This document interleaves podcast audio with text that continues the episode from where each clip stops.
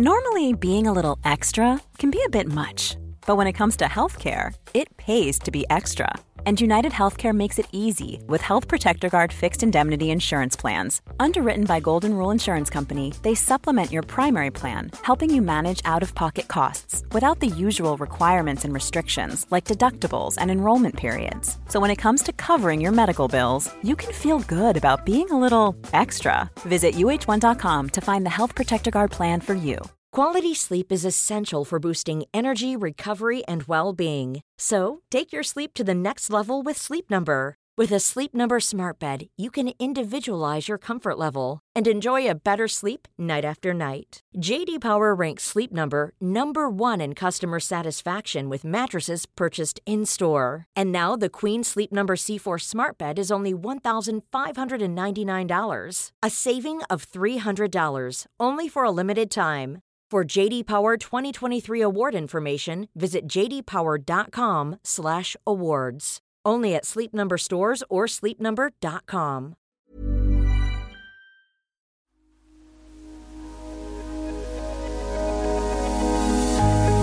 Hello, I'm Ailbhe. And I'm Armando. Welcome back to Westminster Reimagined, a special series on the New Statesman podcast that looks at how politics works and if it can be done better. In this episode, we'll be joined by former Labour MP Shaun Woodward and Professor of Politics at Strathclyde University, John Curtice, to discuss whether we're witnessing the rise of playlist politics as voters and politicians choose to pick and mix different political issues unconstrained by traditional party lines.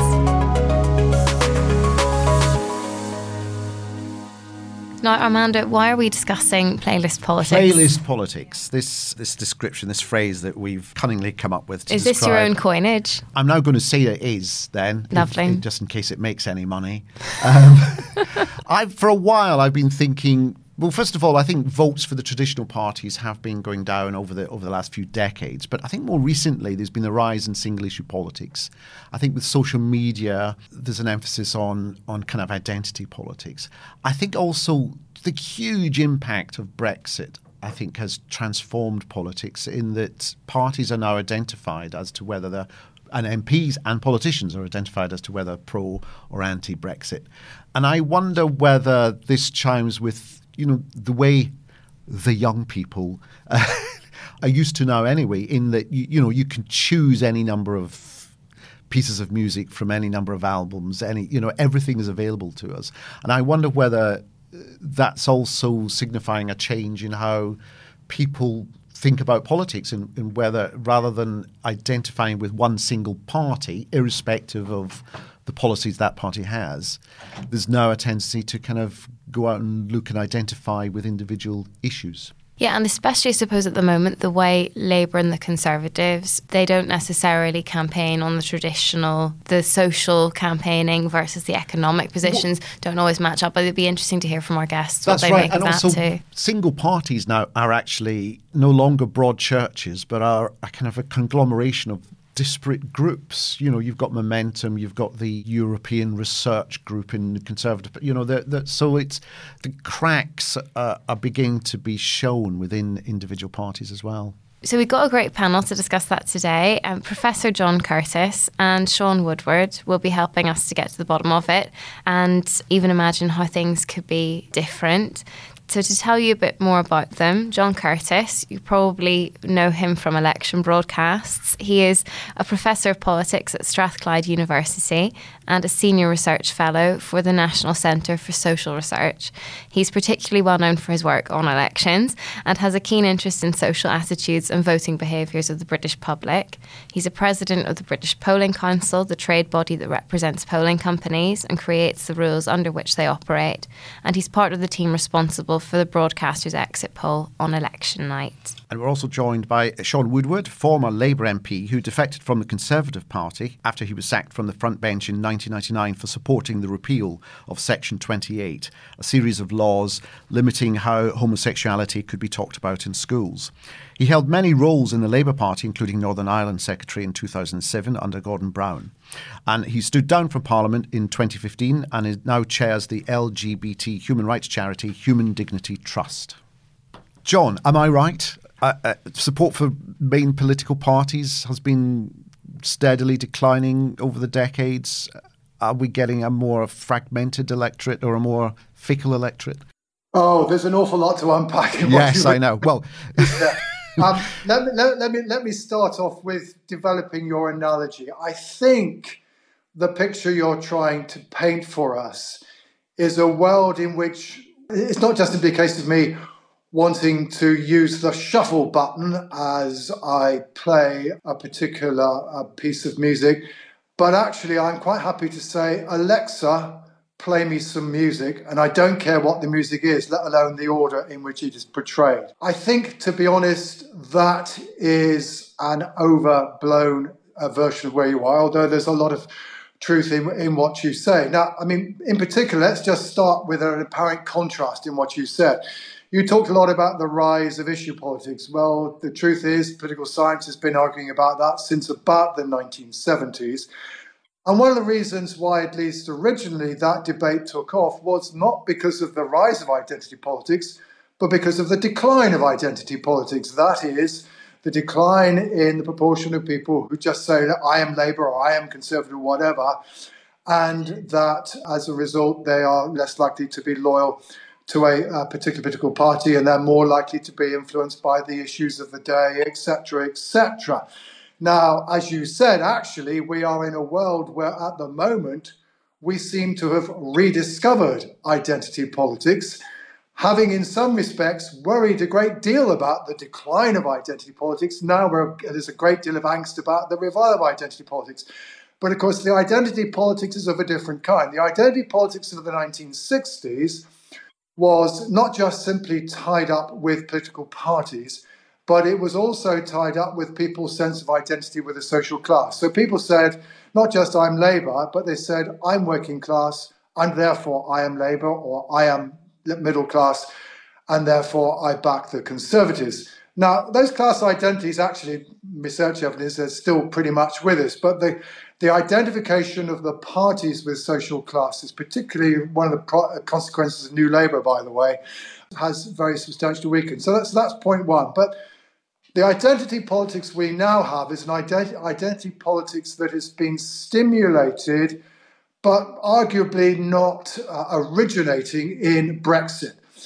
It made much more prominent in our politics, something that was always there but was always second fiddle to the left-right social class divide, and that's the division between social conservatives and social liberals, between those who say, look, you know, in the end of the day, what social mores people follow is up to them, what language they speak is up to them, what religion they follow is up to them, and by the way, I love living in London, the most diverse city in the world, versus social conservatives who basically say, look, unless society has a set of morality that, you know, is willing to enforce, we all speak the same language, we all have a share a common sense of national identity, you don't have the social cohesion that's needed to keep society together. So that's a fundamental debate. It's always been there. Brexit stimulated that, but we're not talking about people who, you know, will take a stance on one issue which is unrelated to that on another. And that's one of the reasons, for example, why the government in the follow-up to Brexit and trying still to stimulate that vote talks about the woke versus anti-woke agenda, because, again, it taps into that social conservative, social dimension. But then the other thing, which then, of course, is true, is that the social base of social conservatism versus social liberalism is different from the social base of left versus right, which was at least at one time social class. It is age. Younger people are much more social liberal than older people and essentially vote to remain. And B, it's education. Education's now become a significant divide in our society. University graduates tend to be liberal. Those who've had less in the way of education opportunities are less so. So Brexit is sort of not so much the cause, but maybe a catalyst for the sort of transformation that we've seen today. Shaun, you've been at the forefront. You've seen inside both main parties close up. Do you detect any kind of change now? I mean, the move you made from Conservative to Labour at the time was a very rare move. Do you sort of feel that that kind of shift from one party to another is much more commonplace now? I don't think it's more commonplace. I mean, I think there's a degree of fluidity. To go to the central heart of this, you know, has tribalism ended in politics? Yes, I think it's pretty much gone.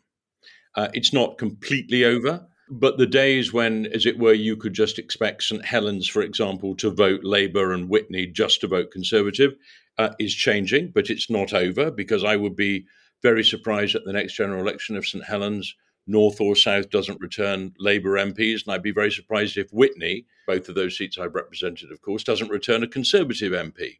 Is it just about tribalism? No, I don't think it is. And I think some very interesting things are also happening, but again, context. And whatever we might say, the fact of the matter is that politics in the 20th century saw the decline in Britain of the Liberal Party. It saw the ascension of the Labour Party, which of course was a movement. And throughout most of the 20th century, it was obviously the Labour Party or the Tories in government, except for a brief period of national unity. And that's how the 21st century has started too. And if we look at the United States, you know, the Republican Party and the Democratic Party have done the same thing. There is no Trump party, although there's an interesting question about whether Trumpism may be taking over the Republican Party in a way that the Tea Party tried to under Gingrich and so on. But so what I think we get to here is undoubtedly there is change going on. And I think in the UK, one of the most significant dimensions to understand that change has been the collapse of the class system. That doesn't mean the class system is over. It doesn't mean to say there aren't still working class people. The Labour Party has to come to terms with the fact that it's been incredibly successful on issues like health service and education and so on. Britain has been transformed on the Labour Party's arguments.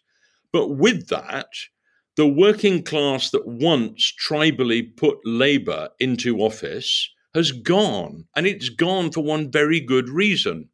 The Labour Party has forced an agenda that the Tories have also adopted, which has actually meant that working class people, by and large, have become middle class people. Now, there are 100 shades of middle class, and there are still working class people, and there's still an underclass. And who the hell represents the underclass is a very good question. That's a question that's been coming up several times in our conversations, actually. And I think it's very interesting to see what's happening inside the Labour Party, because it seems to me to be in a schizophrenic place of, on the one hand, trying to cling to its past and identity politics about working class people wearing caps. But the problem is, of course, there aren't enough of those people that if you put them all together in the room, genuine working class people, you probably could only elect 10 MPs. Most people are today middle class. And to put this finally in the context of Brexit, look, Brexit came along, and what Brexit was a tidal wave. The interesting thing was that actually there is not now a Brexit party dominating our politics in Britain.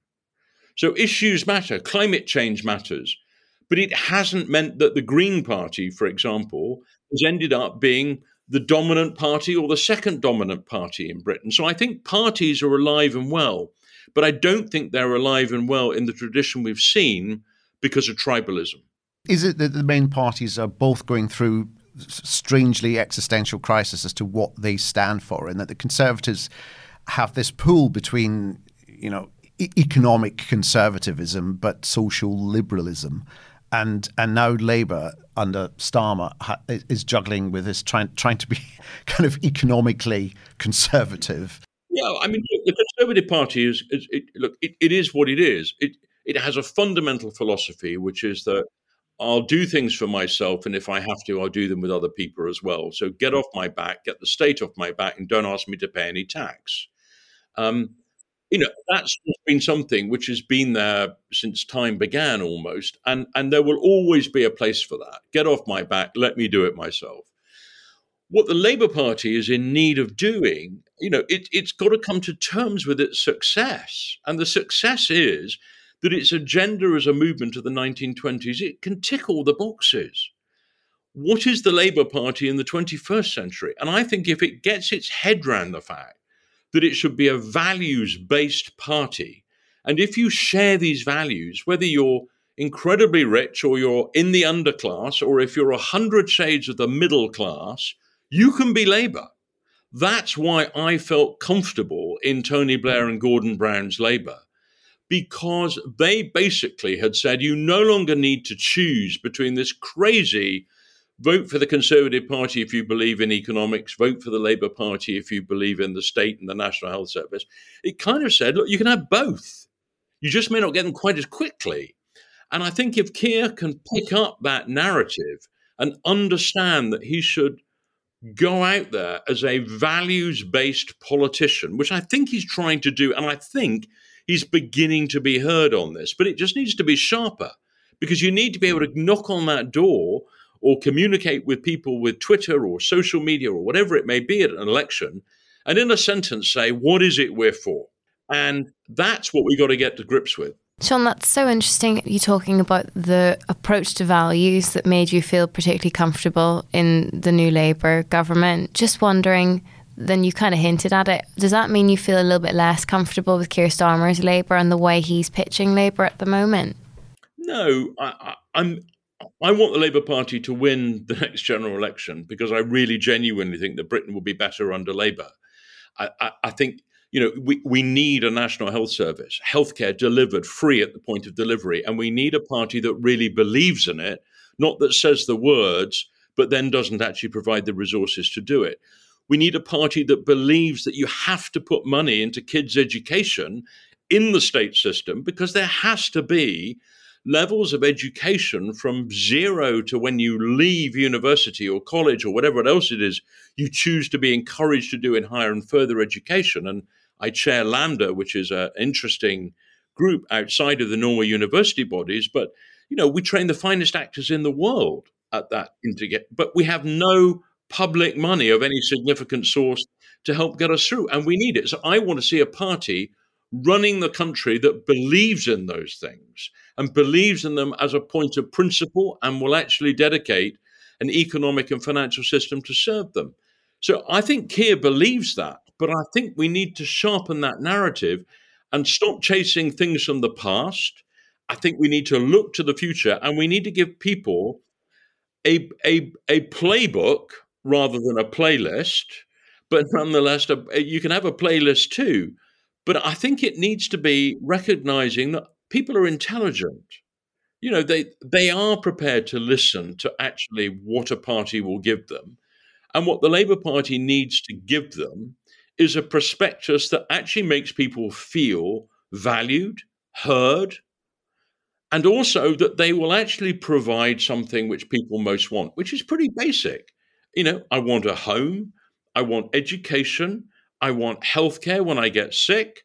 I want to know that if there's a COVID crisis, my doctors and nurses will have PPE equipment and that I might get a vaccine. And I also want to make sure that my mum and dad or my elderly relatives or even me when I get old won't actually be frightened of being old because we'll be abandoned. Now, I think that agenda is alive and good, and we've just got to find policies that speak to it. And I don't think, as it were, just a rag bag, if I may call that, as a playlist of your favourites, is quite that. Hi, Anoush here. We've got a special offer for Westminster Reimagined listeners. You can subscribe to The New Statesman for just £1 a week for 12 weeks. Just go to newstatesman.com/podcast offer. And you can check out all our podcasts, including audio long reads and World Review, at newstatesman.com/podcasts. We'll be right back.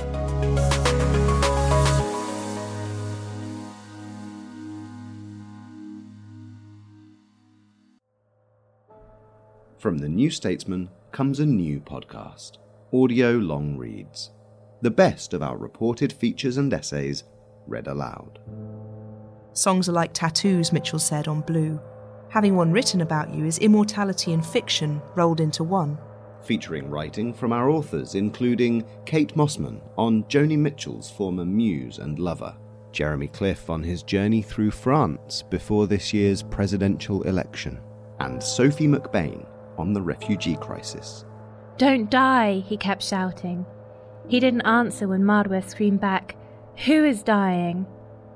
Ease into the weekend with our audio long reads, published every Saturday morning.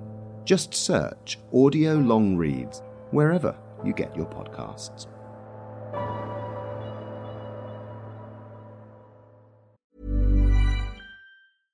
Flexibility is great. That's why there's yoga. Flexibility for your insurance coverage is great too. That's why there's United Healthcare Insurance Plans.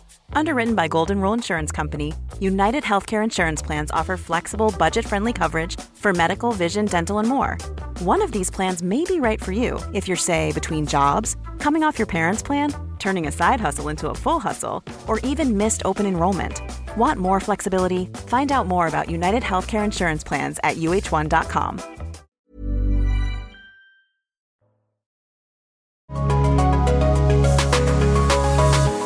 I noticed when, Armando, you were saying that maybe both parties are in a bit of a schizophrenic place at the moment. John, you were nodding vigorously.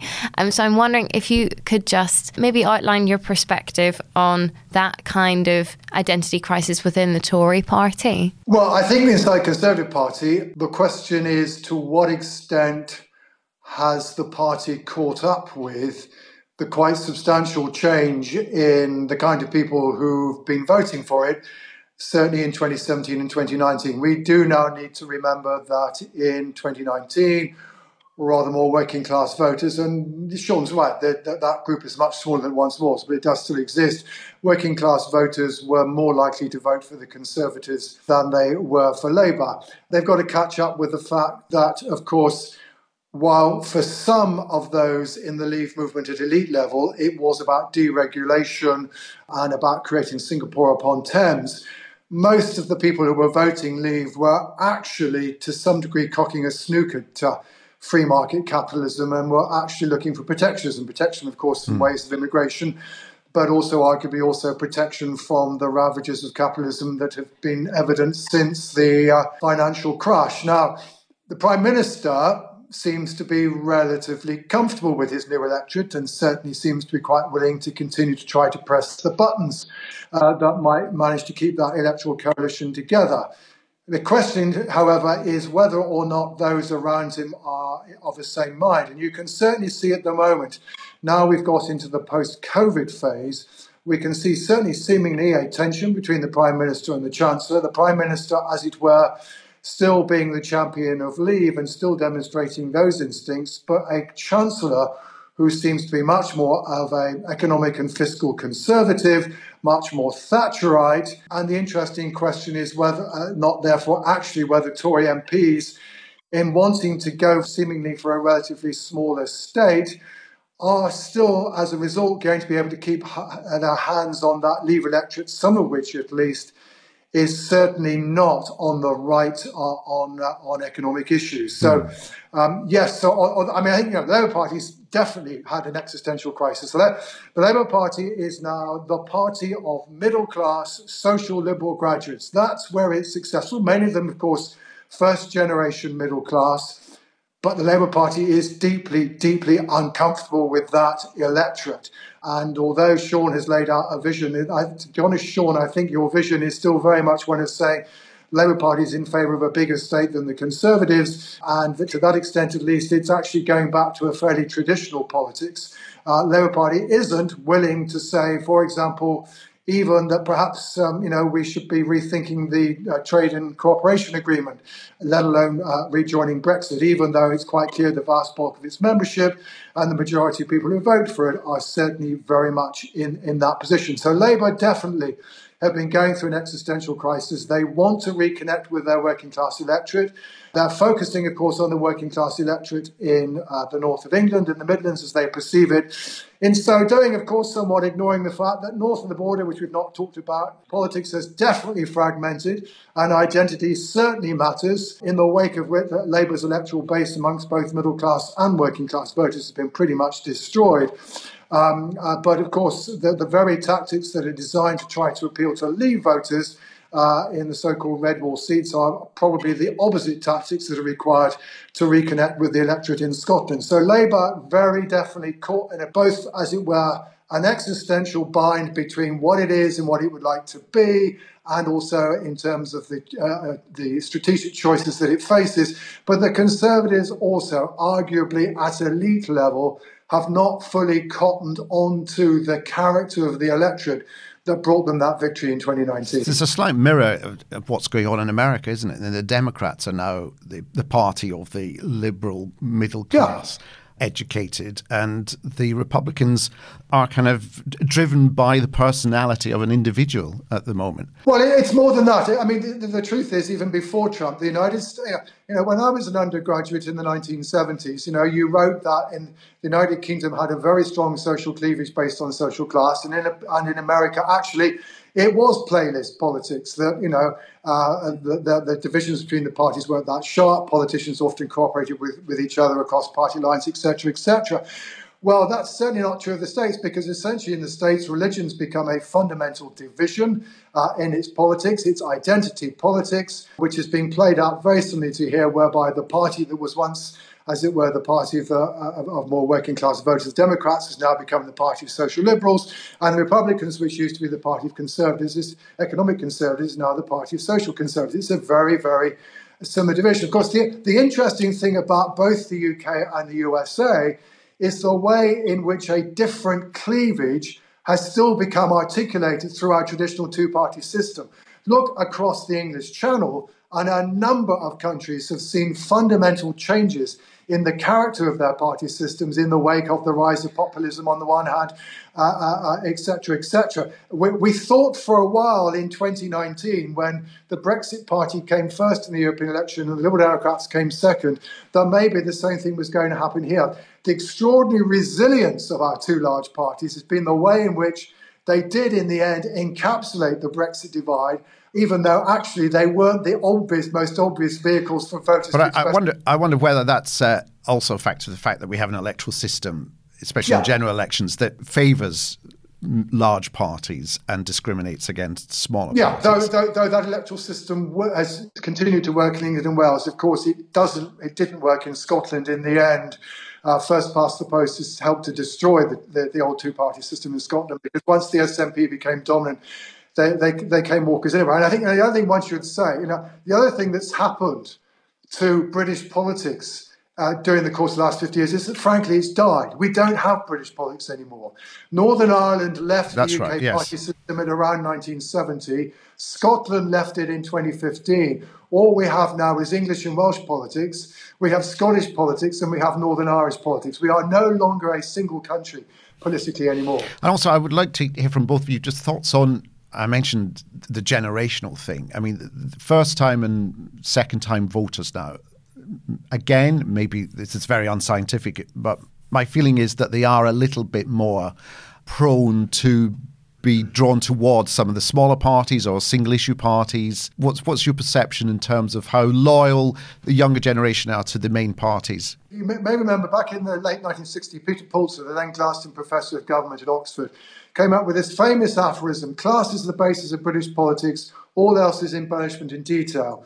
Well, actually now, delete social class, insert age. Yes. Age is now by far and away the biggest demographic division in our politics. As we've already said, it was associated with how people vote in the referendum. It's also very, very strongly associated with how people vote. It was already becoming apparent in 2015, and by 2019, you know, you're talking an enormous difference. And that, of course, does raise a fundamental question about the future of the Conservative Party, which is that unless in the not too distant future, it starts to persuade younger people to vote for it, it is literally going to die on its feet. And that while things at the moment look extremely difficult for the Labour Party, go ahead 20 years and, frankly, things look much better. Now, of course, it has to be said, what's also true, the same is true of attitudes towards the Union north of the border. The relationship between age and people's attitudes towards the constitutional question has also sharpened in recent years. And again, unless unionists can persuade middle-aged voters, at least, that actually Scotland should remain inside the Union, then gradually support for Scotland being part of the United Kingdom is going to disappear too. So there are some pretty fundamental demographic challenges potentially coming down the track, and that at some point the Conservative Party in particular is going to have to work out a way of connecting with younger voters, or it's going to find itself in a very difficult position. So there's a ticking time bomb there potentially for the Conservative Party. We're nearly out of time, but I'd really like to ask both of you, while we're talking about the single issues dominating politics, what you make briefly of both parties' approaches to what, quote unquote, the culture wars. John, I'll come to Shaun first, but maybe John, how much do these issues really motivate voters?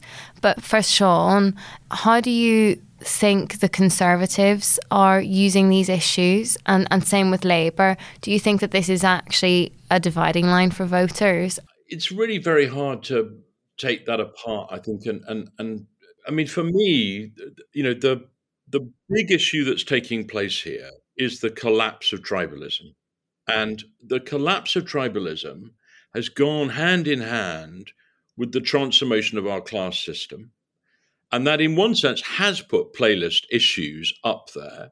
But I think, to pick up from what John said earlier, the education of most people in Britain across the 20th century, that transformation that took place, has given rise to why younger people now feel, listen to me. That also means they want to be heard. Not being heard gives rise to discontent. And I think what's interesting here is therefore the role that social media is playing.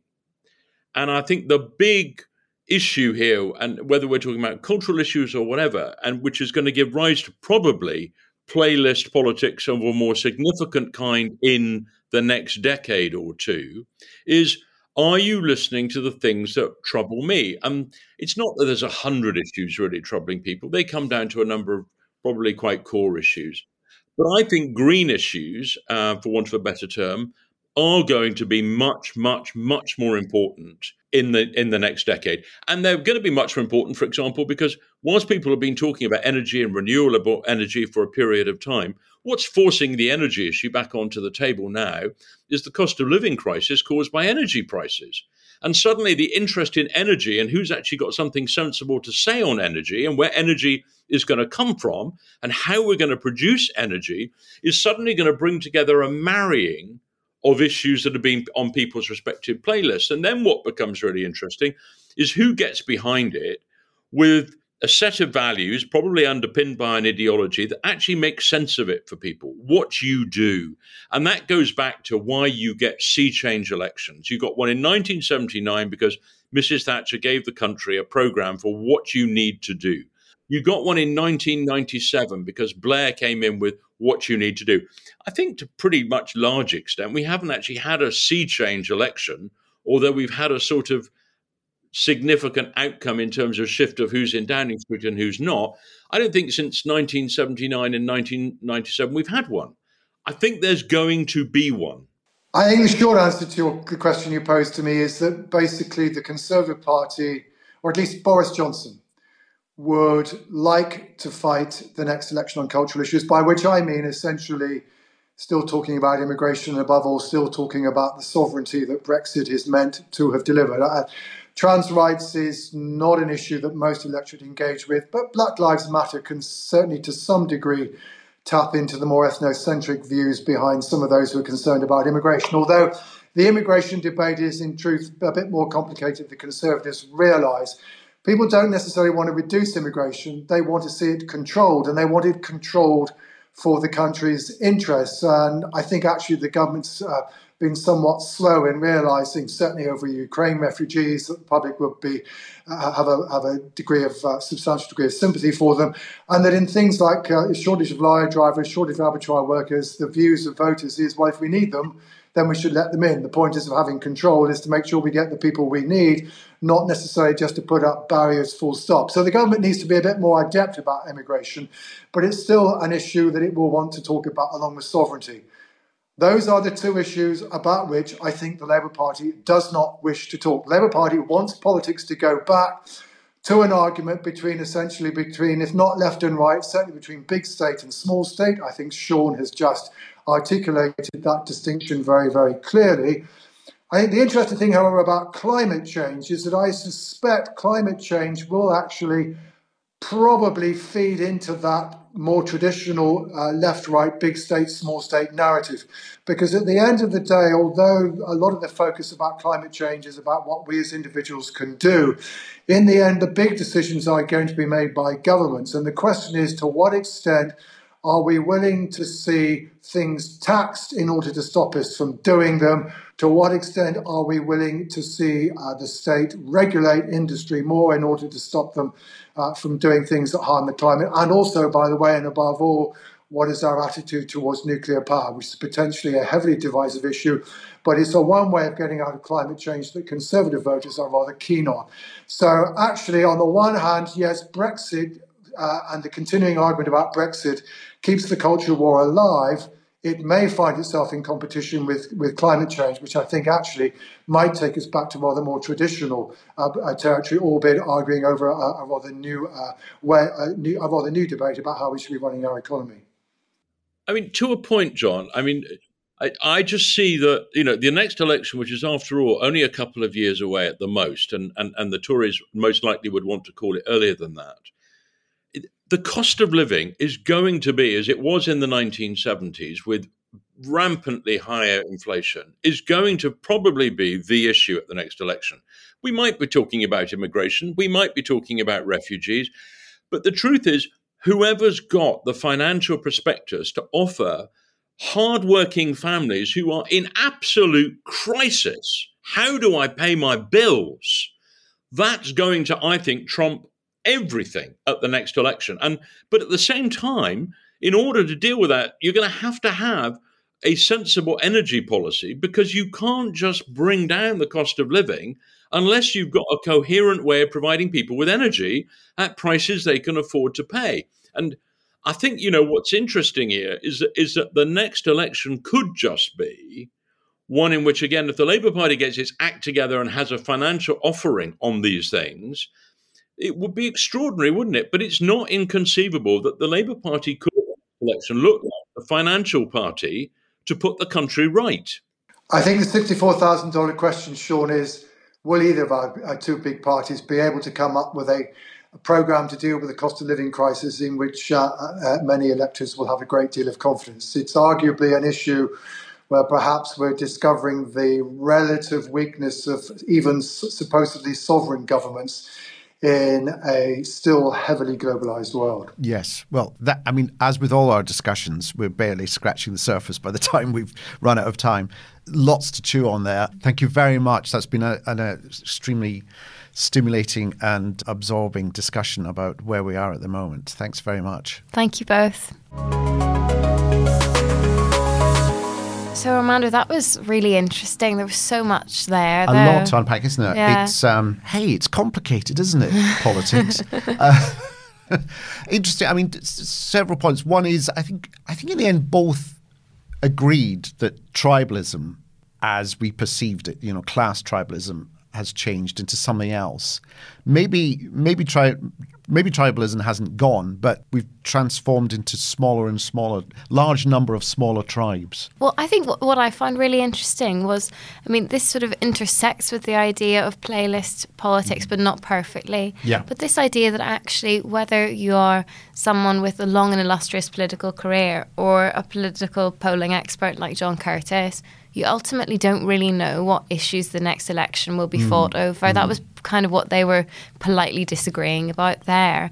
And I think that's kind of what makes politics so interesting, that as well as this idea that voters are more volatile and they're picking individual issues. And also, therefore, the main parties actually don't quite know what to lead with. Yeah, like, is it immigration? Will it be the cost of living crisis? What's going to dominate? Can you refight a cultural divide over Brexit? Will it be a shift to the cost of living crisis? I think that's fascinating. And just to tie into the whole idea of volatility, I mean, it struck me, you know, we do have a government here with a majority of 80. Now, normally that would be considered solid, not a problem, there's not going to be any trouble. But really, for the last 2 years, there's been nothing but, you know, carping from the backbenches, the Prime Minister's under threat, question mark over positions and so on.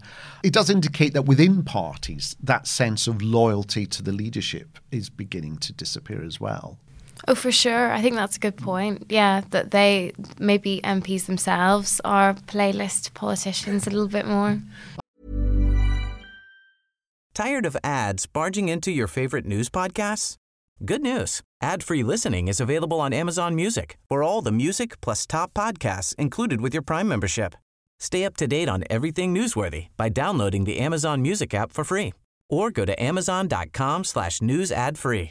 That's amazon.com/newsadfree to catch up on the latest episodes without the ads. There is this big space of ungoverned disorder where nothing is being done and we're just kind of holding up our hands and going, well, don't know what we could do.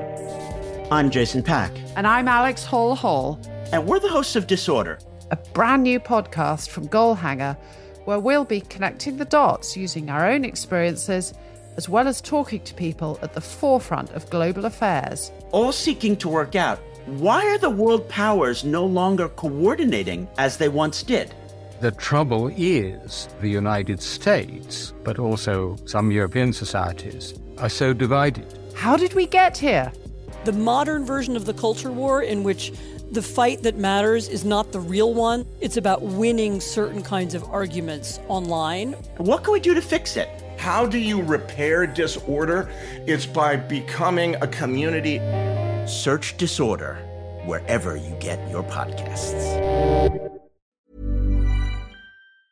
Oh, they're all starting their own mini party within a party. Yeah. Well, that's all for now and all from me. But Anoush will be back next week with you, Armando, for the final episode in the series. That's right. Anoush and I will be discussing whether politics has become a game. And we'll be discussing that with playwright and screenwriter James Graham and Professor of Politics Chris Hanretty. I can't wait to hear it. Thank you for listening and goodbye. You've been listening to Westminster Reimagined, a special series on the New Statesman podcast with me, Ailbhe Rea, and our special guest host, Armando Iannucci. If you enjoyed this episode, please leave a review and don't forget to subscribe. You can watch video from this podcast on the New Statesman's YouTube channel and on the New Statesman website. This episode was produced by Adrian Bradley and May Robson, and our executive producer is Chris Stone.